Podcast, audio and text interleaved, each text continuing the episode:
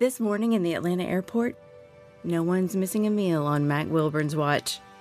With 11 restaurants to serve passengers, he's got dining for every destination. And it all started when Mac talked with First Horizon Bank about opening a franchise in the airport. Now it's open for business and cleared for takeoff.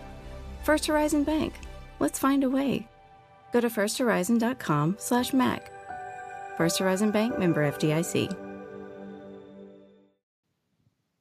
What's up, everyone? Welcome back into the Punt and Pass podcast. It is week seven right here on the Punt and Pass podcast. I'm your host, Drew Butler, joined as always by my co host, Aaron Murray. And Aaron, we have an awesome show lined up for our listeners this week. And our listeners are, are getting the hang of it, Aaron. All across social media, we've had awesome interaction all throughout the week and especially on the weekend when the games get going across the SEC. You can reach us on social media at Punt and Pass on Twitter, at Punt and Pass on Instagram. Aaron, you are at Aaron Murray 11.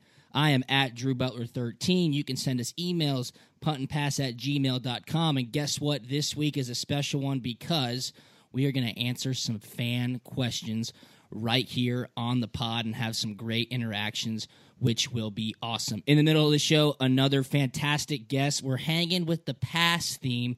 Connor Shaw coming onto the podcast, former South Carolina quarterback and still currently fighting for an NFL spot. We'll catch up with Connor, talk about South Carolina, and of course, the SEC. Week seven, uh, interesting slate of games. Number 10, Auburn travels to Baton Rouge to play LSU. That's the 3:30 CBS game. We're going to touch briefly on a bunch of other ones. Texas A&M at Florida, Missouri now playing the number 4 ranked Georgia Bulldogs. My favorite game of the weekend, South Carolina at Tennessee, and of course, we got to touch on the number 1 team in all the land. Arkansas goes to Alabama. So we're going to give you our picks, we're going to do our predictions. Awesome analysis as always. And Aaron, what's going on, dude? How was your weekend?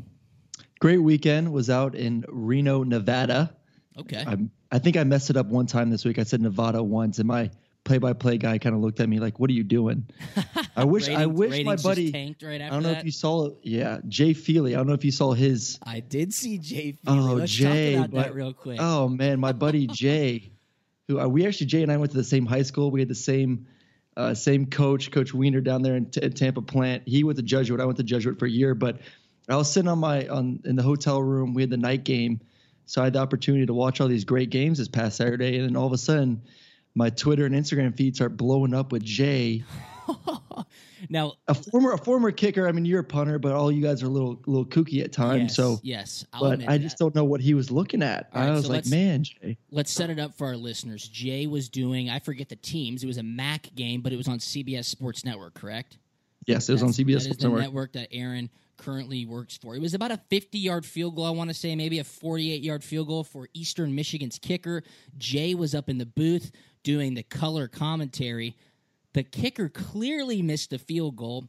The play by play announcer says out loud he missed the field goal. And then Jay says it bounces off the upright and goes in. He's talking about how crazy the kick was. I mean, it was hilarious. I don't know what I'm- Jay was looking at, to be honest. I don't think anybody does. I think he would probably just say, um, you know, it's it's tough up in the booth. I guess stuff happens, but what a why it went viral immediately. It was a fun, one of the funniest calls I've ever seen. I mean, it was wide by about five to ten yards, and and the problem was he kept going through the the timeout. So as Yes. they're going to roll to go to the timeout, go to TV break, he's still talking, still saying what a kick, what a kick. And I told my play-by-play guy right because we're we're heading to the stadium at that point. I was like, if I do something like that, you please like me. punch me in the shoulder, give me a little, you know, cut the throat. My producer, give me my ear and saying, hey man, no good, you know, clean that up before we get the timeout kind of thing. And Dude, you're totally right because I'm um, he sure mi- he's been getting killed. he missed the field goal, and, and you just said it. Jay kept going and kept going, so there was going to be a TV timeout, and Jay was like, "Wow, what a kick!" They tie it up. Eastern Michigan three, whoever three points, and it was still three to zero. I, you know, I do not know. All I know is that my phone blew up as well because I used to play for the Arizona Cardinals. Jay played there for a while. I've played golf with Jay. Great dude talented dude as well. But man, that was a uh, that was one that he won't be able to get back. I mean, golly, I couldn't imagine. Listen, I can't talk any that. smack right now. I've I've had a couple mistakes. I pronounced a few names wrong this past weekend for Hawaii. Yeah, how'd that go? So listen, it was it was a tough task. I allowed my I mostly let my play by play guy uh, do the names because he he's covered Hawaii a few times. So he was actually pretty good at pronouncing some of those crazy names, and I kind of just said numbers and reiterated what he said. So I wasn't it wasn't too bad. It was a fun game to call, uh, a surprising game. Nevada was 0 5 heading into the game. Hawaii 2 and 3, but has played pretty well in a couple of their losses this year. So I was expecting Hawaii to kind of come in there and roll uh, through through the game, and, and it turned to be a great game to call. Nevada ended up winning some big plays up and down the field. So it was fun. And then I get the opportunity this weekend to head to Orlando to cover Central Florida. The Knights are rolling right now, another top 25 team. So it's going to be fun watching those guys because they're doing some great things on both sides of the ball as well. Uh, now, for you, Drew, I heard you had a good weekend, a little SEC uh, country scoreboard show this past weekend. Yeah, so I got invited. Cox Media invited me out to do their Sunday morning SEC scoreboard show brought to you by Texas Pete. So I did that. It was cool. They actually have a pretty sweet like studio setup where you can do Facebook live shows, podcasts. So I went in there on Sunday morning. Uh, it was fun how they kind of had the fan interaction right there live as we were doing it.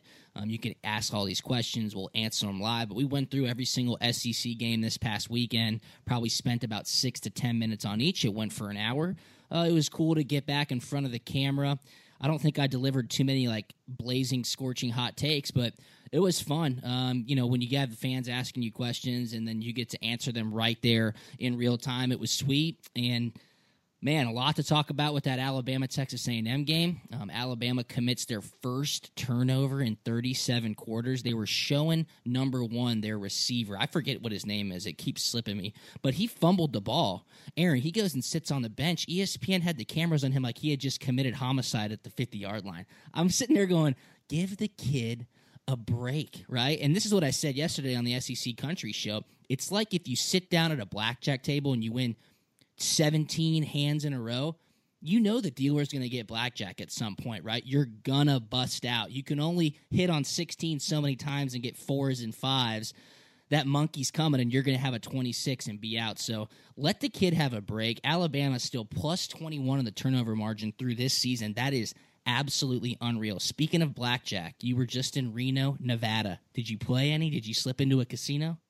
No, I stayed away. I have uh, pretty bad luck when it comes to the casinos. I I had my one big trip as a little bachelor party with Colton Houston, one of our uh, tackles at the University of Georgia when I was playing, and oh yeah, and we had a great we had a great time in January there. But in Reno, I, uh, I, no, no, no, no. We oh, were in God. Vegas. Okay. No, we weren't. We weren't doing a bachelor party say, in Reno. Jeez. Listen, right. nothing wrong with Reno. I actually have to go back to Reno in two weeks to cover another game there, but uh, definitely not. It's no Vegas. But I, I decided that blackjack is not my game. Anyways, it was a. It was good for me to kind of catch up on some sleep. All this traveling's kind of wearing me down a little bit. I actually came home to a great little package the wifey had a nice little care package of cough drops and medicine and other good stuff for me to keep there you go. keep the ball rolling a little bit as I uh, continue all these West Coast games. Yeah, man, dude, they're killing a, me. You're a road warrior. Those sky miles have to be racking up. Now, is your game this weekend on the on the weekend, or is it a Thursday or Friday game? No, so it's a, it's a weekend game again. Okay, I, it's going to be Saturday night, but the following weekend. I'll be uh, Friday night game, and then the next weekend I'm actually going to go see Coach Bobo. Oh, I was actually awesome. on the phone with him earlier today, so so during our game, we were talking about Nevada and, and their game plan. They're the air raid type of offense. And the coach was telling us in meetings on the Friday, yeah, man, we really want to get to about 50 or 60 passes a game, 80, 90 plays. I was like, man, that's a lot of passes. That's Nevada's so on, coach. That's Nevada's coach. And I was on the air for the game and I, I mentioned it. And I was like, man, we only threw the ball like 20, 25 games times a game when I was at Georgia. So, of course, I get a call from Coach Bobo today Hey, son, I heard you talking crap about our offense.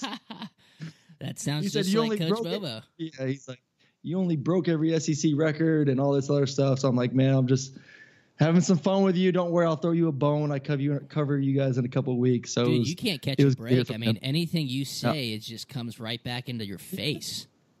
I, I, tell you what though, I tell you what though, every time that we put the podcast up, Coach Bobo likes the tweet. So I know Coach Bobo's listening right now. Oh, he's just waiting for his little shout out as always. But uh, hey, how about them? They're rolling. Every time I turn around, their quarterback Stevens is throwing for another 300 yards. It's like, yeah, it's. I think they're averaging 35 throws a game, something like that, the past few. And I think we were hovering about the 20, 25 mark when I was there. So I guess he just likes him better than me. I don't know what else to say. Jeez. Well, speaking of your bad luck at blackjack and how that's not your game, we both had pretty bad luck on our picks, our punt, passing picks last week during week six. Guess what, dude? I went 0 for 4. You went 1 and 3 because I did not pick Georgia. I said it was going to be a low scoring game, like 24 nothing, and then Vandy would get a late touchdown. I said Georgia would dominate. Obviously, they did. You took the dogs laying down 17 and a half, and that was your only win. So let's get a little quick week 6 roundup. What happened a week ago? Texas A&M takes Bama into the fourth quarter, but it wasn't enough. Alabama wins 27 to 19. LSU a week after losing to Troy at home upsets Florida and beats them 17 to 16 after a mixed extra point by Florida proved to be the difference. Georgia just continues to roll. They beat Vanderbilt 45 to 14 and this game, Aaron this game. Auburn beat Ole Miss 44 to 23. Now, I'm no math major, right? But Auburn was giving 21 points. They were a 21 point favorite. If you subtract 23 from 44, you get 21. So that's a loss for both of us. Now let me. it's not a push. There's not a there's not a tie category. We I don't get like we would get our money one, back. two, and one. Yeah, so that's yeah. a that's a tie. I think it it's just, not a loss. I think it just depends on what casino you go to. Also, though, like okay. your your bookie may as well just say that's a loss. I'm keeping your money.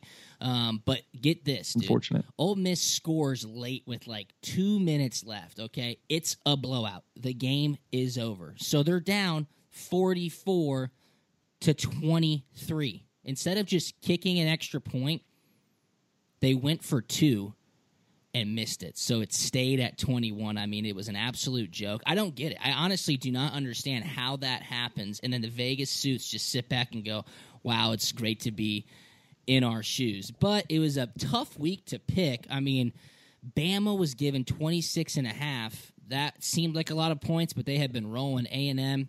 Uh, Kellen Mond, you said it, dude. He looked pretty pretty damn good last week. Oh, he looked really good, and that's a big surprise. I thought Alabama, actually, we both thought Alabama would come in there and roll. Yeah. Just with the history of this series and what's what's happened in the past, and just the way Alabama's been playing, and they started off strong.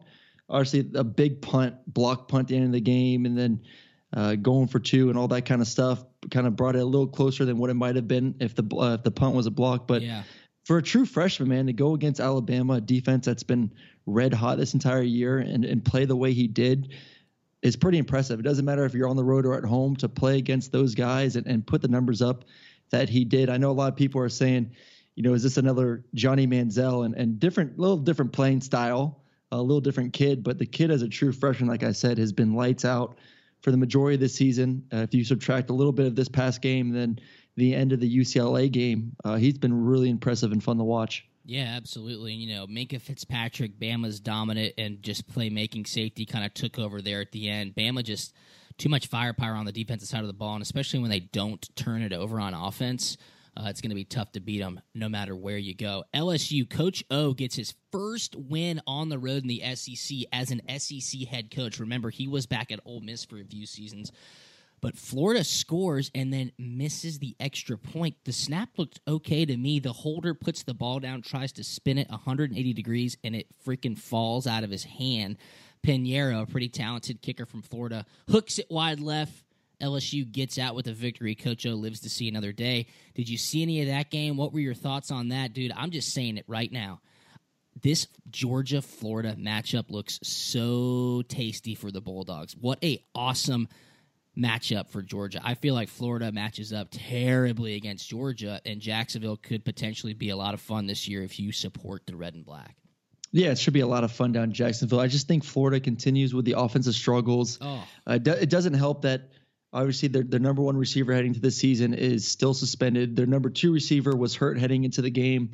Um, and they're just not they're still not letting their quarterback throw the ball the young kid Feleipe Franks they're still kind of babying him not really letting him kind of go out there and experiment. I saw, I think I saw more times when they were doing their, I guess you can call it the wild gator for them than actually throwing the ball. Uh, so they got to really open it up if they're going to want to be able to move the ball up and down the field because you play a great defense like LSU, like Georgia, who they'll play in a few weeks, they're just going to load the box against the wild, wild gator uh, and against this run game, and they're going to make you pass the ball. So until you start getting the reps at the quarterback position, you're going to continue to struggle on offense. And then on the other side, LSU, that was my really my first time fully watching an LSU offense. And I tell you what, I thought they were going to slow down a little bit on the the motions, the shifts, and all that stuff. But What it is- was like what is Matt Canada doing with those? it's guys? crazy, It's but a lot of it looked good. The jet sweeps looked good. A couple of times they got smacked in the backfield, but overall, uh, I feel it's kind of tough. It's tough for defenses. It's tough for. I can see why it's tough for some of the offensive players for LSU because those guys every play are two tight ends right, they're moving left. The receivers jet sweeping this way, jet uh, jet sweep that way. So there's a lot of action, and, and for defenses, they have to be extremely disciplined with their eyes. So, like I say, it's tough for for defenses to see it. I thought Florida for the majority of the day played it well, but I got a question for you. You Yeah. you held snaps uh, for the majority of your career. I did. Extra extra point. Are you supposed to spin it, or are you Yeah. supposed to just put it down and let it roll? Well, you know, that's a really good question, Aaron. With that situation, and it's instinct to spin it, right? But in college, the extra point is still a 19 yard field goal. So a kicker should be able to make it, punch it through, even if the laces are pointed directly back to him.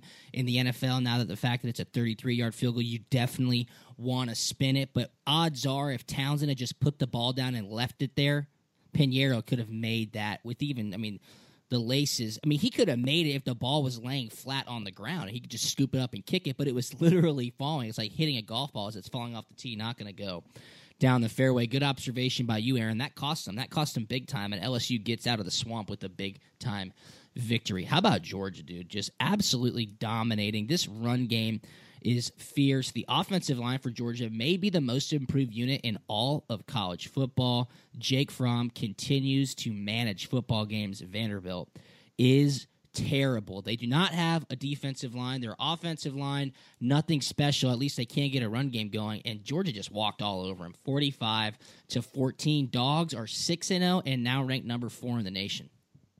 Yeah, I think we need to have a little talk uh, around the country about who currently is running back university because right now, Oh I mean, we have th- we have three great guys. We have a couple of four and five that are also very talented young kids. So I just see this this talent group of running backs. We have another five star recruit coming in. The talent at running backs at Georgia is just awesome, and and the way they recruit offensive line last year as well. We have a bunch of freshmen there, some big bulldozers that are going to be knocking some guys around for the next few years. And, and I think the way Kirby's recruited, you're going to see a lot more of that. But my one problem, and it's something I said during the game, uh, a lot of people responded on Twitter, was not asking a lot from Fromm can bite you in the butt when it comes to playing Florida, when it comes to playing Auburn, when it comes if I they do said it make it to the SEC championship I game. said it last week. Yeah, get the kid reps, man. He can't be throwing 12 to 15 passes a game. And then when you play a Florida team that's going to stack the box, they got a great run defense. Auburn has a great run defense. If you're not going to be able to throw the ball 25, 30 times a game, you're not going to be able to win those games. You're going to need to be more balanced. And I'm not saying the kid can't do it. I think the kid is more than capable of going out there and throwing 25 or 30 times. But if you want him to be at his best, he needs live game repetition and it's not practice, not throwing in practice, but seeing live bullets out there on the field and repping those plays versus various defenses is the only way he's going to be feel more comfortable and the only way he's going to get better in the passing game. So I thought they wasted opportunity. Yeah, you're running the ball. You ran the ball for 423 yards. Not much else you could ask for, really, when that Yeah, but yeah, up. at that point, you know you're running the ball well. The offensive line's running the ball well. Your O line's doing great. Practice the passing game a little bit. Get the ball to your tight end, something they still have yet to do this Yeah. season. Get these receivers some more reps. So hopefully these next couple games they'll kind of crank up the pass game because, like I said, they're going to need it when they start playing these these great defenses. And for Vandy, eh, the big thing is just goes down to once again they can't run the ball. Webb, a very talented running back. We talked about it last week in the show. He's yet to have. He's he was held under 50 yards once again. Uh, and for for Vandy to get going, they got to get the run game going because Kyle Shurmur is a pretty good quarterback, Yeah. not a great quarterback, but he needs some help in the run game. Yeah, there's no question. I, I want to double back on your point about Fromm, um, but I feel like when we get to our fan questions from social media, that will probably come up. So I'll save that in a second.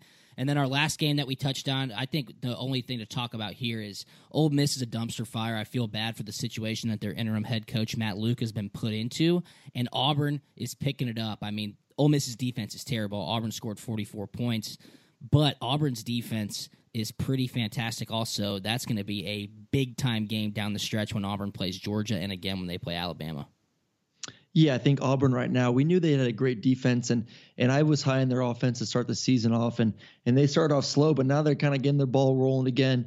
Kerryon Johnson, the running back, has just been on fire this entire season. He had another three touchdowns this past week, and they still have yet to get Pettaway, uh, Kamryn Pettaway, their their number two back, who also is a stud, to fully be back and healthy and roll. And So once they have him back, it's going to be a dangerous, dangerous offense, uh, especially the way Jarrett Stidham's playing at quarterback right now. I saw a couple passes from him, and and the kid has a big arm. And, yeah. and the thing you love about quarterbacks like him when you watch him, it's effortless. The way he throws the ball, it just comes out of his hand where it doesn't look like he's he's trying to muscle it, he's trying to force it. It's just smooth. He throws some pretty sweet spirals out there, uh, and they look great right now. I'm excited to see them continue to build on offense the way they've been doing. Like I said, their defense looks great, and they've been looking great all season. And and their only loss so far has been to a Clemson team who yeah. is very impressive, and it was at Clemson, and it was a close game. It so was a close game.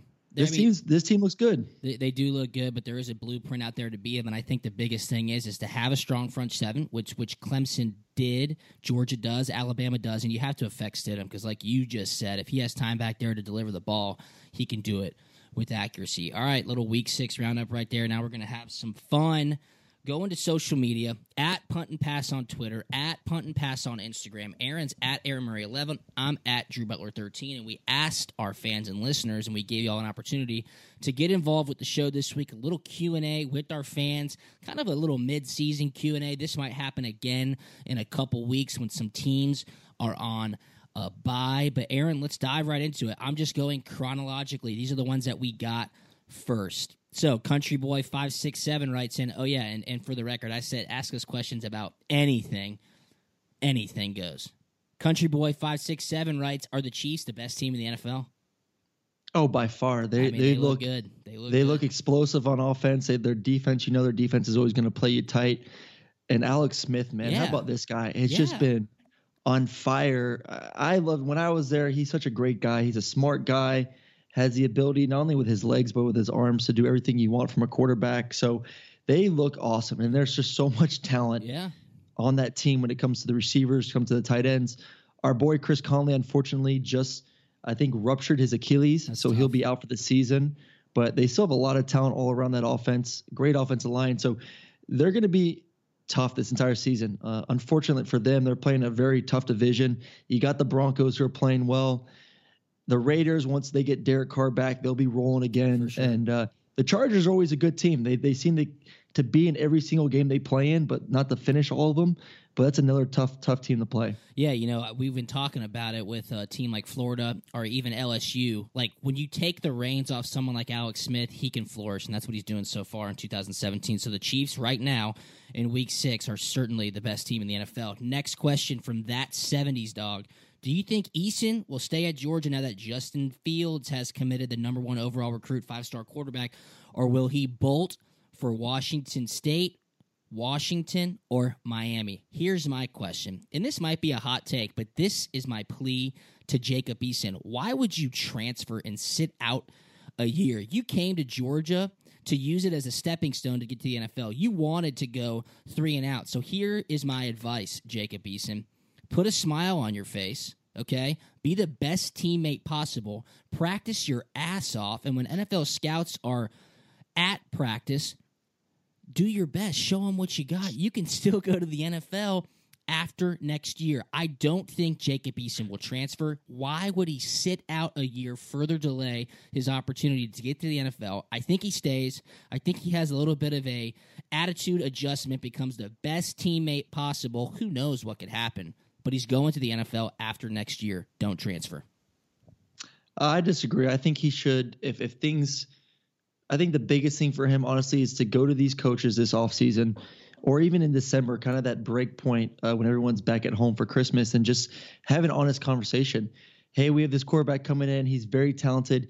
He's very unique in the ability that he can run the ball better than the two guys they have there. So if anything, there's going to be packages with Fromm, with Fields out on the football field where he's kind of the odd man out at the moment. And and it stinks because I was really looking forward to seeing him play this year. But for him, I think he wants to play. You know, the last thing he wants to do, even if you have to sit out a year, is not be able to play for a couple years.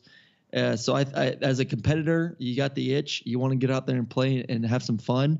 So I see him transferring back out west, uh, being back closer to home, being closer to family, and being around some offenses that continue that have been proven that they love to throw the football as well. I saw a statistic, and I'm probably getting the years wrong, but I know it's not the percentage isn't wrong. I think since like 2011, the top 50 quarterbacks in each signing class 44% of them over the past six years have transferred. I mean, that's crazy. 44% of the top 50 quarterbacks in each recruiting class over the last five or six years have transferred. Hopefully, for me, I don't think Jacob Eason adds his name to that list, but you say it's probably in his best interest to do so. Next question comes from Daniel Hobbs at Hobbs is me. How should UGA help Fromm and Eason both develop in this final game before the cocktail party? You know, it's look Georgia's a 30 and a half point favorite at home this weekend against Missouri. It's looking like it should be a blowout if defense shows up. Eason's probably going to get some more reps in the second half. Do you think that's helping them both develop? Because you said it earlier in the pod, Aaron. Eason very well may be needed in Jacksonville during the cocktail party. Yeah, and I think Eason's still a very talented quarterback. There's no doubt about that. He just needs, just like Fromm, they both need reps. When it comes to young QBs, the more reps, the better. The more times you see a defense, the better you're going to get. The more time you rep the offensive scheme, the better you're going to get. So for both of them, it's just a matter of about getting the opportunity. And like I said earlier, for Fromm, it's about these guys just open up the playbook a little bit more, start getting more reps with the pass game so he feels more comfortable throwing the ball around and he's not seeing certain plays for the first time when all of a sudden you're in a tight game against Florida and, the, and down there in Jacksonville. Next question comes from Jeremy Rayfield at RX Dog, or excuse me, RX Dog at Jeremy Rayfield. He says, I'm worried that if UGA faces a team with good wide receivers, that our defense will be very susceptible. What say you? I'll tell you what, with our front seven and our linebacking core, if we can apply pressure to the quarterback, I don't care who the wide receivers are on the other team. Our secondary has improved every single week, and I do not think that is the case. Georgia's front seven will keep them in any game.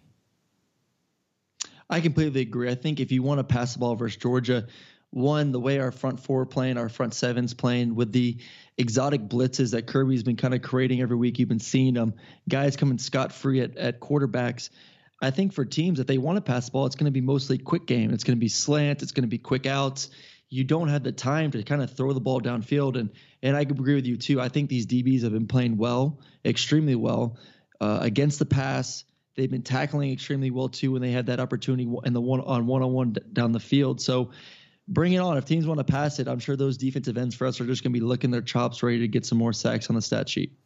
All right, Jimmy Ellison at Jimmy Ellison. I don't think this is a question. Well, it's a sort of a question. He says, "Punt and pass." Hey, Aaron, I heard Drew can drink you under the table. Is that true? Hashtag punters drink more. Oh, 100 percent. You guys got more time to You guys are on true. the golf cart. You guys are That's on the golf true. course more, That's having true. beers, relaxing. I'm in the freaking room watching film all day. Go. So there you go. Okay. Um, Amen. Go dogs. At Amen Go Dog says, how does this team compare to Georgia's 2012 team? Does it do they have what it takes to beat Auburn and then Bama to win the SEC? Let me just tell you one thing right now, and it's not much of a comparison of the 2012 team, but Georgia's resurrection in 2017, especially these last two weeks, it's been sort of like a Baphometic fire baptism, if you will, Aaron. They are literally rising from the ashes of these terrible losses that they had a year ago. The Tennessee Hail Mary, losing at home to Vanderbilt.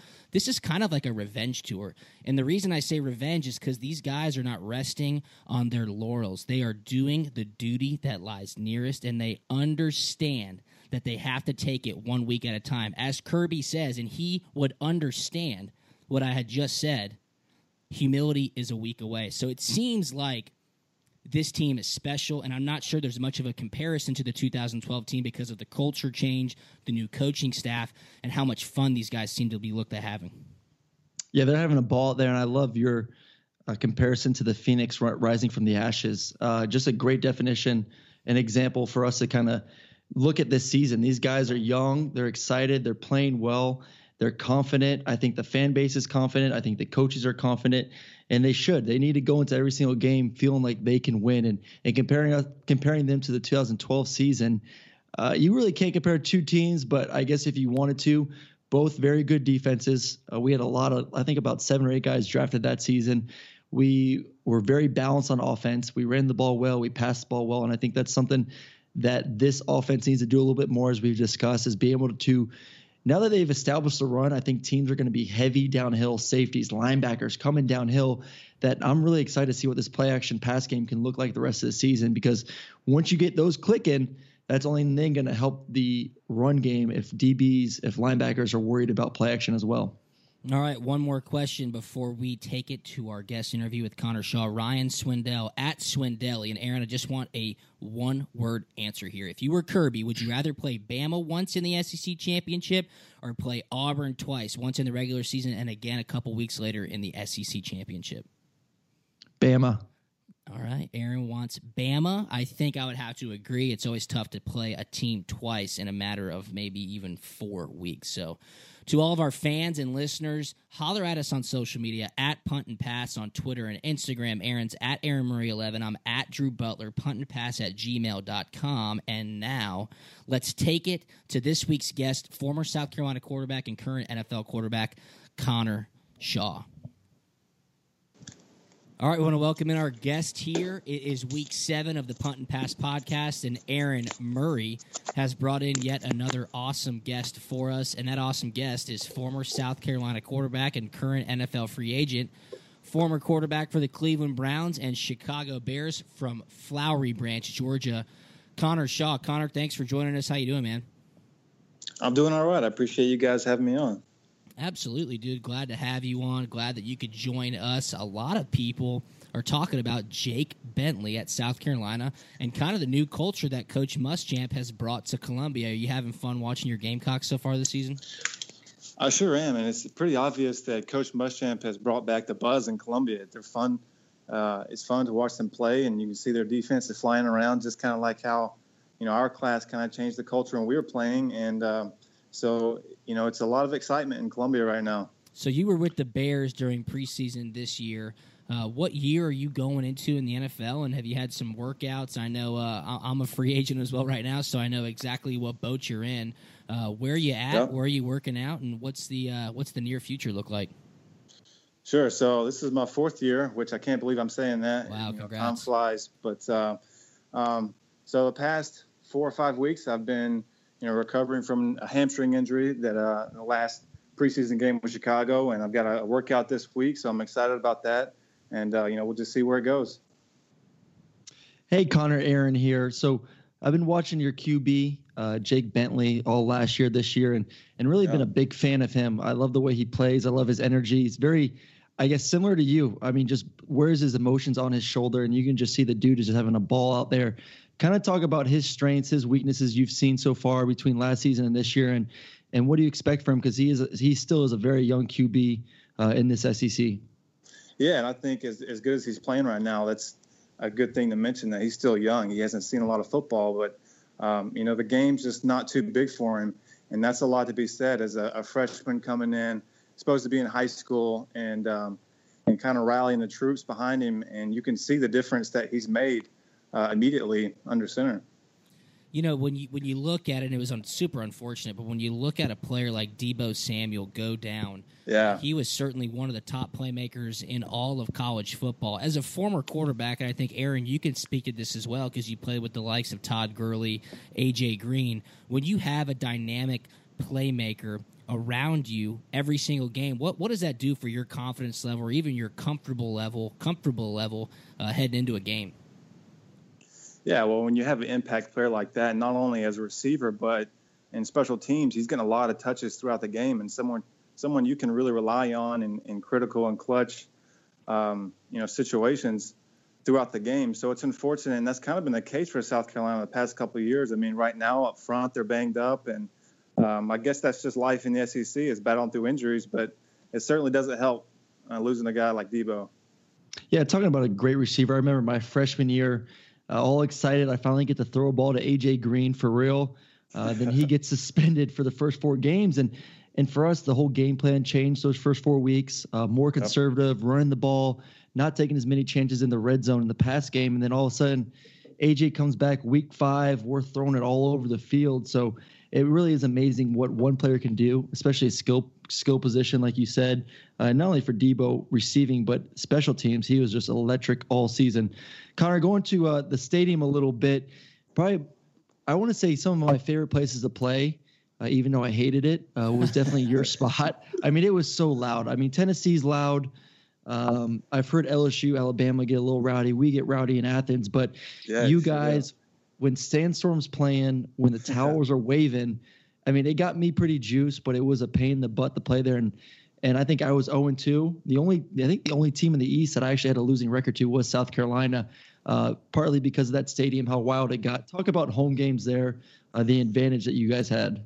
Oh goodness, you know, I think anyone could say this in the SEC, but you know, I, I really believe our fans are one of the top tier throughout the country, and um, they're just a loyal fan base. Even when we were, you know, having losing seasons, they were selling out the stadium and just kind of uh, craving for, you know, a winning program and something that we kind of gave them. We're getting back on track. But Williams-Brice is an electric place, and, and the same could be said for in Athens and you know going to the Death Valley and LSU. That was no fun playing at 8:30 there, but um, that's that's just um, what you have to get used to when you're playing on the road.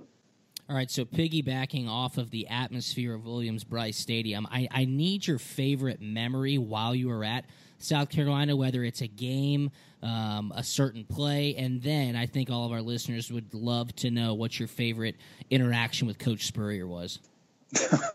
oh. Yeah, I could write a book on Coach Spurrier, but uh, my favorite moment probably in, in South Carolina was um, my, my last home game. It was senior night, and it was it happened to be against Clemson uh, night game, prime time, and we were going into the game. Was, we were 16 and 0 at home. That class was so it was to cap it off, and it was a heck of a finale. And that was one of the games that I'll probably cherish for a lifetime. And then Coach Spurrier, I mean, there's a lot I could say, but I think the coolest thing, you know, there's out of all the accomplishments or accolades, you know, beyond uh, MVP in a, in a Capital One bowl game, it was what was coolest to me is that he kept the referee starting card from my sophomore year, and it just told me, and he didn't give this to me until after I had graduated, and it just told me that he thought that I could be something special at South Carolina, and for, for that, that meant the world to me because I grew up a big Florida Gator fan because of Coach Spurrier, and uh, you know when he came recruiting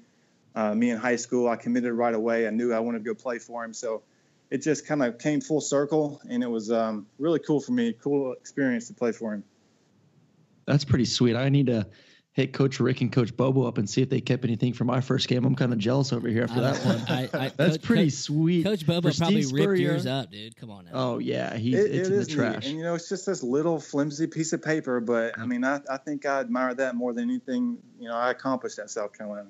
Well, I mean, the guy is one of the all-time legends playing and coaching. I was up in Florida for the Florida Tennessee game, and he got announced uh, in between quarters and just the love and respect that he has not only in Absolutely. Florida, South Carolina, but all of college football. I mean, that is to have that guy say that about you is um, that's pretty damn good. I'm not gonna yeah, lie, I'm a little jealous on that one.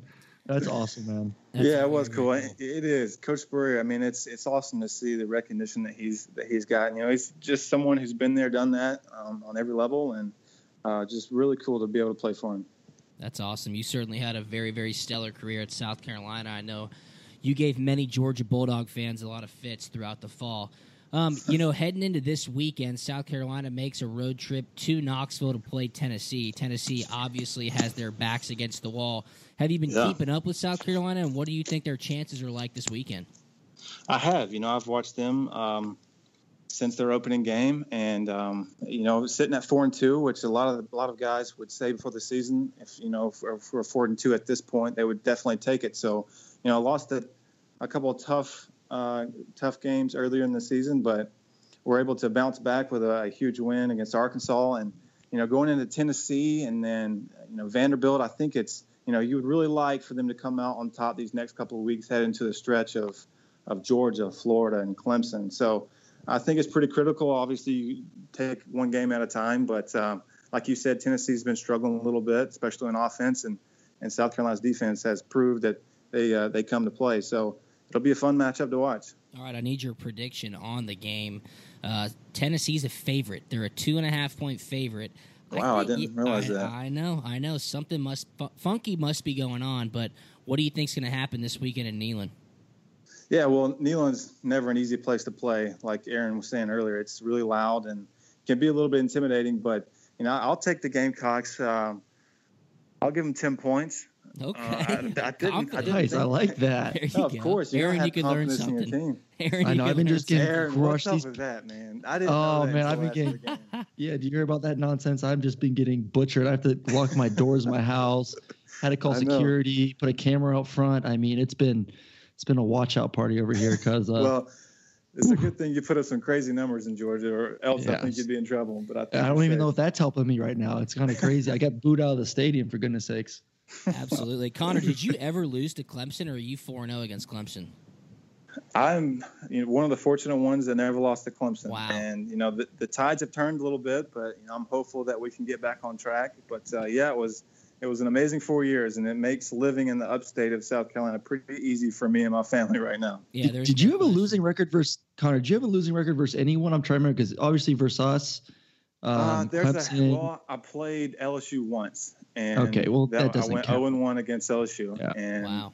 I, I mean, but in the I, East though, I feel like you were very dominant. I mean, you guys were crushing it when you were playing. I mean, a lot to do with you. Yeah, you we, had we had a really well. good run we had a really good run. And of course, we had some battles with you guys over the years, but um, you know, it's funny that you go 11 and two for three years and not be able to play for the East, and it's just the way it goes down sometimes. And you look at the, you know, the standings right now, and you see Georgia and you see Florida, even Kentucky. I mean, there's still a lot of ball left to be played, and me and you both know how crazy it can get uh, before the first week of December. All right, so growing up in Flowery Branch and playing your high school ball, at Flowery Branch. Obviously, you're decently familiar with Georgia. Georgia and South Carolina are going to play on November 4th in Athens. You just said it. You had some serious battles against the Bulldogs. I think that game will be an absolute knockdown drag out. So before we let you go, I got to hear what you think. Can South Carolina serve an upset to Georgia in between the hedges? Goodness, that that'll be a tough challenge, but you know, I'm not going to make the same mistake Aaron did. And I'm of course I'll take my Gamecocks. But that a boy. It'll be it'll be a oh. fun matchup. And you know what? If if I'm around, uh, you know, around then, then uh, I would definitely love to come watch the Gamecocks and, and the Bulldogs hash it out. That'd be sweet. Because you know what, Aaron, if I'm around too, I will certainly be at that game. There's a a special ceremony going on that Friday night, November the third, that I think ceremony. Aaron might be in attendance of as well. Oh wow, that's awesome! You know, it's weird to have uh, Georgia and South Carolina game so late in the season. Know, I'm so right? used to having them the first few games. Second, yeah, second game of the year. I think was when we were there. Always yeah. that time slot. So it's going to be interesting. Like you said, SEC football at this time of the year gets a little crazy. Injuries, upsets. You never know what's going to happen. So it's still a long way to go to Atlanta and that's going to be a big one to kind of finish the get, finish the season off for both those teams. Absolutely, no doubt. Well, hey Connor, we just want to say thank you so much for joining us right here on the Punt and Pass podcast. We hope that you share it out to all your Gamecock Nation. Um, I sure wherever, will. Wherever you are, just let everybody know what we're up to, and we want to just say thank you one more time for joining us this week. Hey man, I enjoyed it, and again, I appreciate you fellas for having me on. Thanks, Connor. Man, good luck. All right, Connor. Good I luck with everything. It, Aaron. Thanks, See y'all. Man. Very cool to have Connor Shaw join the podcast. Aaron, thanks for lining up that interview. I tell you what, we've had a lot of quarterbacks on lately. I might need to just find a kicker, a punter, anybody other than a quarterback. I, I like how we're sticking to the punt and pass mantra, but come on, dude. We got to, these guys, you guys are too smart, too handsome. Like, leave some for the rest of us, would you please?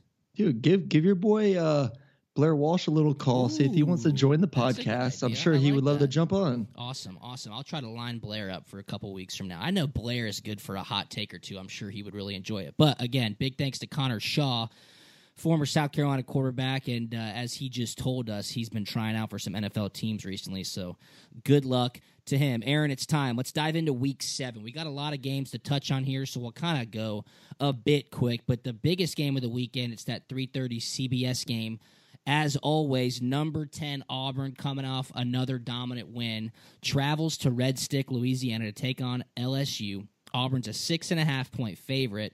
Can LSU keep it rolling after a big victory over Florida? Is Auburn on upset watch in week seven? I don't think so at all. It's going to be tough going to LSU to play those guys. It's a it's a tough place to play. Game of the week.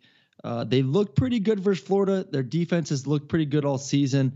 I still don't think they are playing well enough, and, and Derrius Guice needs to be fully healthy. He's been injured a lot this season. He's starting to look like the back he was last year, but still not 100%. So we'll see if another week of practice, another week of maybe some recovery will get his juices rolling a little bit. But Danny Etling's really going to need to step it up. He still is a guy that if you put him in a big time game, I don't see him being able to lead you uh, to a victory. So for for LSU, they're going to have to play great defense all day long. And and for this Auburn team, looking at them, it's going to be a tough task for for this LSU defense because Auburn is is currently rolling on offense. They had a ro- rocky start to the season. Their first few games, there everyone's wondering where is this offense? Where is this Jarrett Stidham kid? The kid is supposed to come in here and light the scoreboard up. And and watching film of him these past couple of weeks, yeah, they haven't faced a great defense in, in, Mississippi State, and then last week in Ole Miss. But the way he throws the ball, it, it's a thing of beauty. Uh, it's effortless. It looks great. Their playmakers on the outside look phenomenal, and then their running game has been on point all season. So mix that up with a great defense, something that they've been doing well all season. I look at this as another win for Auburn. It's going to be close just because it's at LSU and it's going to be loud. It's going to be wild.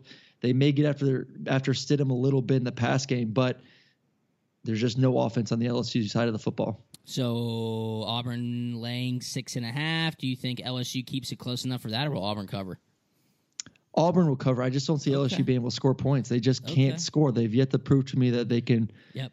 Uh, again, double digits really against a good defense. Absolutely. For me, this game is is pretty simple to scout out. Matt Canada simply asking Danny Etling to do things that he can't do. I think Auburn's front seven is pretty dominant. They're going to get after LSU early. You just said it. LSU's not going to be able to put points on the board. Now they do have a defense, LSU. They do have a defense to at least stand up to Auburn, right? They're not going to let Stidham sit back there all day and and uh, Kerryon Johnson's not going to have holes to run through like he did last weekend against Ole Miss. I mean, I could have scored a touchdown on some of those runs. It was very very impressive. This game will be a lot more physical than Auburn's been used to, probably going back to that Clemson game that they ended up losing. But I like Auburn here as well. Matt Canada, adjust your scheme to the players you have. Don't ask your players to adjust to your scheme, okay? Coach the players that you have, and maybe, just maybe, you could find some success on the offensive side of the ball. I'm taking Auburn here as well, minus the six and a half. My favorite game of the weekend Aaron, and I'm saying it right now. It's at noon on ESPN. Tennessee's a favorite. South Carolina travels up to Knoxville in Neyland Stadium to take on Butch Jones's Tennessee Volunteers. And I think this game could go into overtime. I think it's going to have a lot of dramatics. I'm going to watch this game with keen eyes on Saturday. Who's going to win? Tennessee's a two and a half point favorite. I think South Carolina is actually going to win this game. I think they're playing. They've played well on defense all year. I like the way they played on defense last week, and I'm still a big fan of their quarterback Jake Bentley. Uh, he's a kid oh, yeah. who I think he's a playmaker. Uh, I think he brings a lot of energy and excitement to that team, and I just still think Tennessee right now is trying to find their identity. and And the only thing that's helping Tennessee right now is that they're coming off a bye week. Yeah, they didn't lose. So they've had some. Week. Yeah, they didn't lose last week, but there's there's they had some time to kind of look at themselves, self self evaluate uh, see if they can be that phoenix rising from the ashes and kind of turn the season around because right now they really need to find their identity on offense. Uh, it's just it's I think it's been just bad play calling all year, and, and it's funny. I was actually up in Knoxville uh, at the quarterback club of Knoxville or touchdown club or whatever it's called. They let you uh, up there? Yeah, they let me up there, and I was actually there was one dog fan out of 250 people that were there. There was one dog fan. So when I got announced, I had one dude going crazy, and everyone else was not Shout booing, out to but, that dude. Shout out to that yeah. dude. So it was good. We got a little talk, and then they started popping off some questions, and and they asked me about uh, their head coach and, and the play calling and what's been going on. And I said, listen, I was at the Florida Tennessee game. Obviously, I watched the Georgia Tennessee game, and and I just think in the big situations, there have been some awful play calls. They have not been put in the right situation. Uh, throwing the ball when they should run it, running when they should throw it. It's just it's been a cluster on both sides of the football. And I got a, a standing ovation. People started applauding.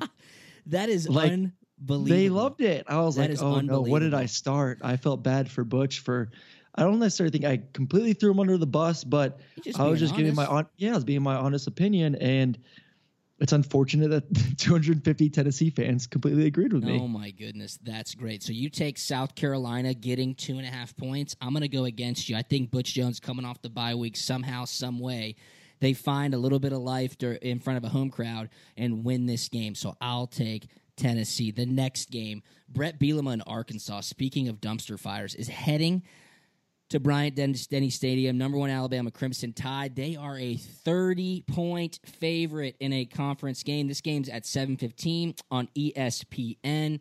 Man, talk about a team that's missing a particular coach. Bret Bielema did not want to let Sam Pittman go to Georgia. They can't run the ball. They can't protect a quarterback. They gave up three non offensive touchdowns last week to South Carolina. I'm telling you right now, Alabama puts the train back on the tracks. Nick Saban is going to act like the guy, those guys lost a football game last week to Texas A&M when they, in fact, did not. Bama covers the 30. Arkansas starts looking for a new head coach. Yeah, they start looking for a new head coach, and I'm the one thing that Arkansas had going into the season uh, was Austin Allen, their quarterback, who extremely accurate kid, can throw the ball, but last year he got knocked around a lot. This year he's getting knocked around a lot. They're just not a very good football team in no. general. They're giving up a lot of points. They're not scoring a lot. And, and I completely agree with what you said about Alabama. When when Nick Saban's on big time TV, the spotlight, expecting to win by 20 something points, and they go in there and and still play well against a very good Texas A&M team, but don't cover the spread. You know he's looking at the spread you know, he's going to have those guys just fired up all week in practice. He might push them a little bit harder, and I think it's going to be full steam ahead for this week for the guys. So, what's the, what's the spread again? I need one more time to make sure I heard points. it right. Thirty points. To have an SEC game be a, a thirty point spread is it's pretty insane. It's un, it's pretty crazy. You hear that every not not too often, but man, oh, it's a tough one. I I gotta I gotta agree. It's at Alabama. Yep. Arkansas has just not looked good this season at all uh, on both sides of the football. And if Alabama would have played a little bit better last week, I might have given Arkansas a chance to cover. But no, Alabama's going to be coming with a, uh, a fire under their butt. They're going to rock and roll. So I got them covering the spread. You just said it. Saban knows what the point spread is. And the late, great Bill Campbell, former head coach for Columbia, he is known and quoted by saying that good coaches win and great coaches cover. There's no doubt about that. And the next team that we're going to talk about, the Georgia Bulldogs, I feel like Kirby Smart may have learned this from Nick Saban. We just said Bama was a 30 point favorite. Georgia is a 30 and a half point favorite over Missouri between the hedges this weekend, your number four ranked Georgia Bulldogs taking on the Missouri Tigers. This game's at 7:30 p.m. on SEC Network. Georgia is a 30 and a half point favorite. I think the Barry Odom project at Missouri is probably and unfortunately for him going to come to an end after this season. Missouri's supposed to have a high-powered offense. They have not found that sort of consistency that they had a year ago. Georgia's defense is full of studs. I would expect Georgia's defense to take advantage of Missouri's spread air raid offense, score a touchdown. That's right. Defense scores a touchdown this weekend. Special teams continues to dominate, and I'm back on the track. I picked against UGA last week. Guess what? Lay the 30 and a half. Georgia covers at home. Go into the bye week 7 and 0 and licking their chops for the world's largest outdoor cocktail party. Yeah, we talked about it early in the show. Can Georgia cover? Can their DBs cover? And so we'll get a good taste this week, uh, just how well that front seven is going to be able to get after the quarterback, and also like we said, how well those defensive players are going to be able to be able to cover down the field. But Drew Lock, a kid who you I turned on the TV last year and he was throwing six, seven touchdowns, throwing the, the ball yard. all over the place. And and this year he still has 13 touchdowns, but he has six picks. Mm. I think he's completing about 52% of his passes. So that's not that's not very good quarterback play right there. And also, this team is giving up, I think, 40 points a game. 40 they're scoring, points a game. They're they're scoring 27. That's not. But they're giving up 40. That's again. I'm not good at math. I'm not good at math, but I have a feeling that that's a losing recipe. Can you confirm that for me? There's a reason why they're one and four and 0 and three in conference play right now. Is because they're not scoring enough, and obviously they're giving up a whole lot of points. And and the way Georgia's been running the ball, um, I think they're going to run on them all day. I just really want to see this Georgia team open up the playbook and throw it around a little bit. I think this maybe get in some four, one, yeah. Get in some four wides And the biggest thing, and I know it's tough. You got a young quarterback. You're kind of scared to throw the ball over the middle uh, with that those ten yard routes to the tight ends. But those guys are going to have to play play a huge role when you start playing these big time teams. And when they're and when they're very talented tight ends, find a way to get those dudes involved in the pass game, become a full rounded offense. And this is a great weekend for them to start Experiment, experimenting. yes, but experiment. experiment. Have some fun on offense.